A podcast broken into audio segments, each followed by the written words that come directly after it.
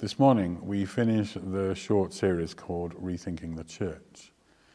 In it, I've been encouraging you to consider what it means for us to be church, where we each fit in the church, how we support each other in church. And so today, I want to look at what it looks like when church works well. The reading we heard just a little while ago is one that I'm sure most of you will be familiar with. And I'm sure that you've heard this teaching read often, perhaps read it for yourself often, and heard quite a few sermons on it too. The goats and the sheep. We all read this or listen to it and hope, I guess, that we are the sheep in the story. This short passage is a direct teaching by Jesus on what he expects of those who know him and choose to follow him. It is a teaching on what we should expect of ourselves. And in it, he establishes a way of thinking and behaving with regards to those in the world in need, and also a way of thinking and behaving for us. And I think this passage is important for us as we rethink the church because it points to something very important for church, and that is how we engage in practical, life changing ways with the world with the good news of Jesus. The Western way of life in the 21st century is, it seems, often a selfish one. Some of the responses of a noticeable minority of people during this lockdown period demonstrate just how this is the case. And I've noticed that almost all of the news coverage on the TV, the radio, the internet, and in the papers is focused on us, on Britain, and I get that this is important and people want to know what's happening here, but we seem to get very little information about what is happening in the rest of the world. We are not, I don't think, really very aware at all of how this pandemic is impacting on the poorest and most vulnerable people in the world. Just a couple of days ago, when I looked at the front page of the World section on the BBC website, its focus was on how we would travel and go on holiday again when the lockdown is over. Although the effect of this global virus is having an impact on every one of us, most of us don't have to look far to find somebody who is having a more difficult time of it. Somebody who could do with a little kingdom intervention in their lives. This teaching of Jesus on helping the less fortunate than us falls into what can be called kingdom teaching. That is, it teaches principles of the kingdom, principles of living the kingdom way. And as such, it should be one of the key passages of the Bible that we know and understand, because we should really all have kingdom ambitions. What Jesus is teaching here is how we live the kingdom way while we are still here living in the world. He wants us to understand what kingdom people look like. Now, I guess that it's possible to read this passage, and perhaps others that speak about the kingdom, and get the idea that Jesus is setting out a salvation by works system. That is, that if we want to get into the kingdom, then we need to do these things. We need to work hard, and then we get the reward. But that would be to misread and totally misunderstand what Jesus actually says and how he says it. So let's take a look together at a few key parts of this passage. First, when the Son of Man comes in his glory and all the angels with him, he will sit on his glorious throne.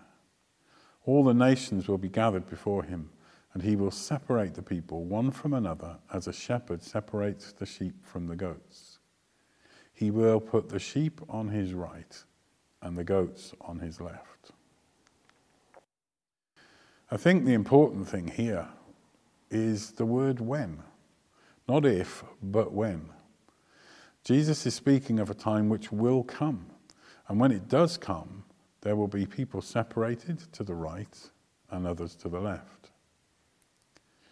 And Jesus speaks here with divine knowledge and authority about the future, knowing that despite everything that God is going to do and offer to all people, there will be some who won't have been living authentic kingdom lives. Next, Jesus sets out the details of how each person will be measured as being, shall we say, kingdom worthy. What matters is not how many times they've prayed, or how many sacrifices they've made, or how much they gave in offering. In fact, what matters is quite simple. How did they treat and serve others? How do they respond to the needs of others around them? So, here is an important question for us today.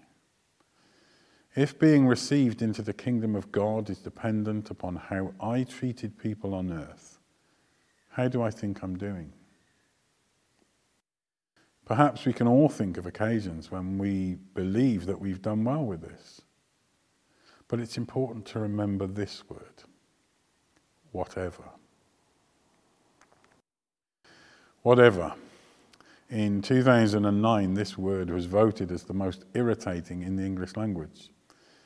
At the time, it was associated with Lauren, a character from the TV series Little Britain.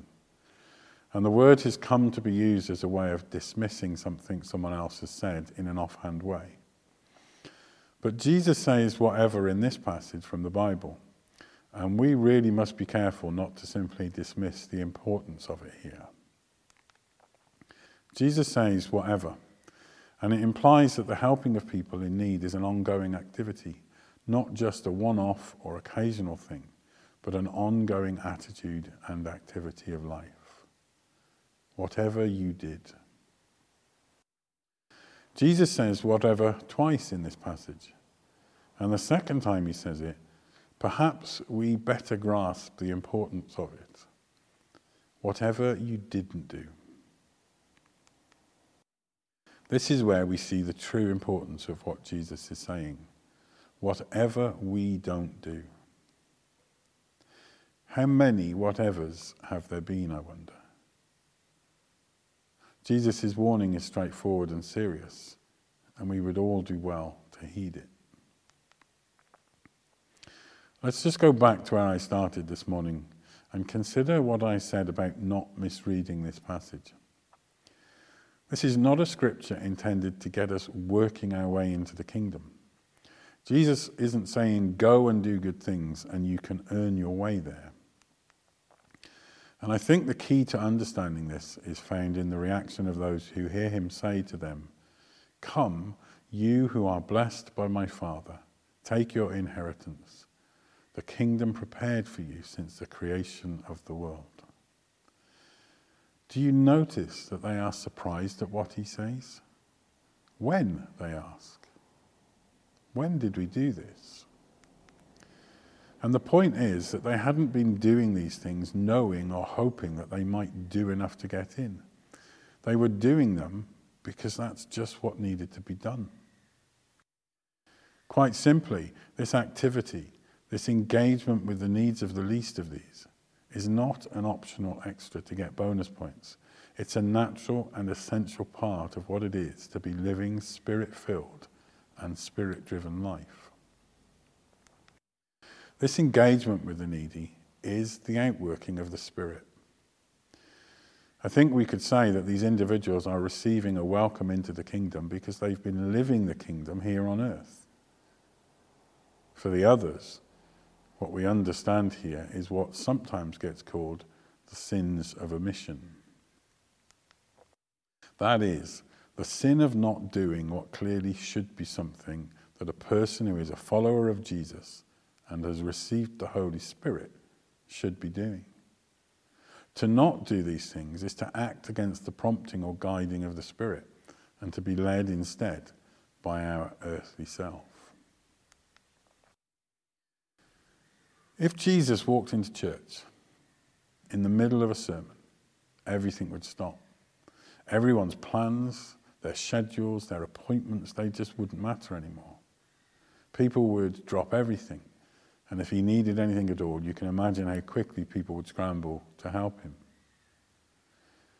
Jesus tells us to help those who need him the way we'd help him if he were here. And Jesus very clearly identifies himself with the needy in the world. And all we need to do to miss out on God's grace is to ignore Him. I'm sure you've heard the saying, all that needs to happen for evil to triumph is for good people to do nothing. And in this passage, Jesus points at the doing nothing. Right at the start of this chapter in Matthew, Jesus teaches through the parable of the ten virgins about the consequences of not being ready when they came without oil. And in the parable of the bags of gold, the unfaithful servant is rejected for doing nothing. What Jesus teaches here is that the gospel has real social implications. Certainly, not everything that is done in the name of social action serves the gospel. But we cannot but see that the good news must work its way out through the activity of those who know Jesus as Lord and Saviour into the lives of those in the world who are in difficult and desperate circumstances. The story of the Good Samaritan is a perfect example of this. The reality of poverty, hunger, and social need in large areas of the world today cannot be denied and should not be ignored. And these realities should call and cause the church to action, not in order to get into the kingdom, but because it is what Jesus would do. Social action is an authentic witness to the gospel.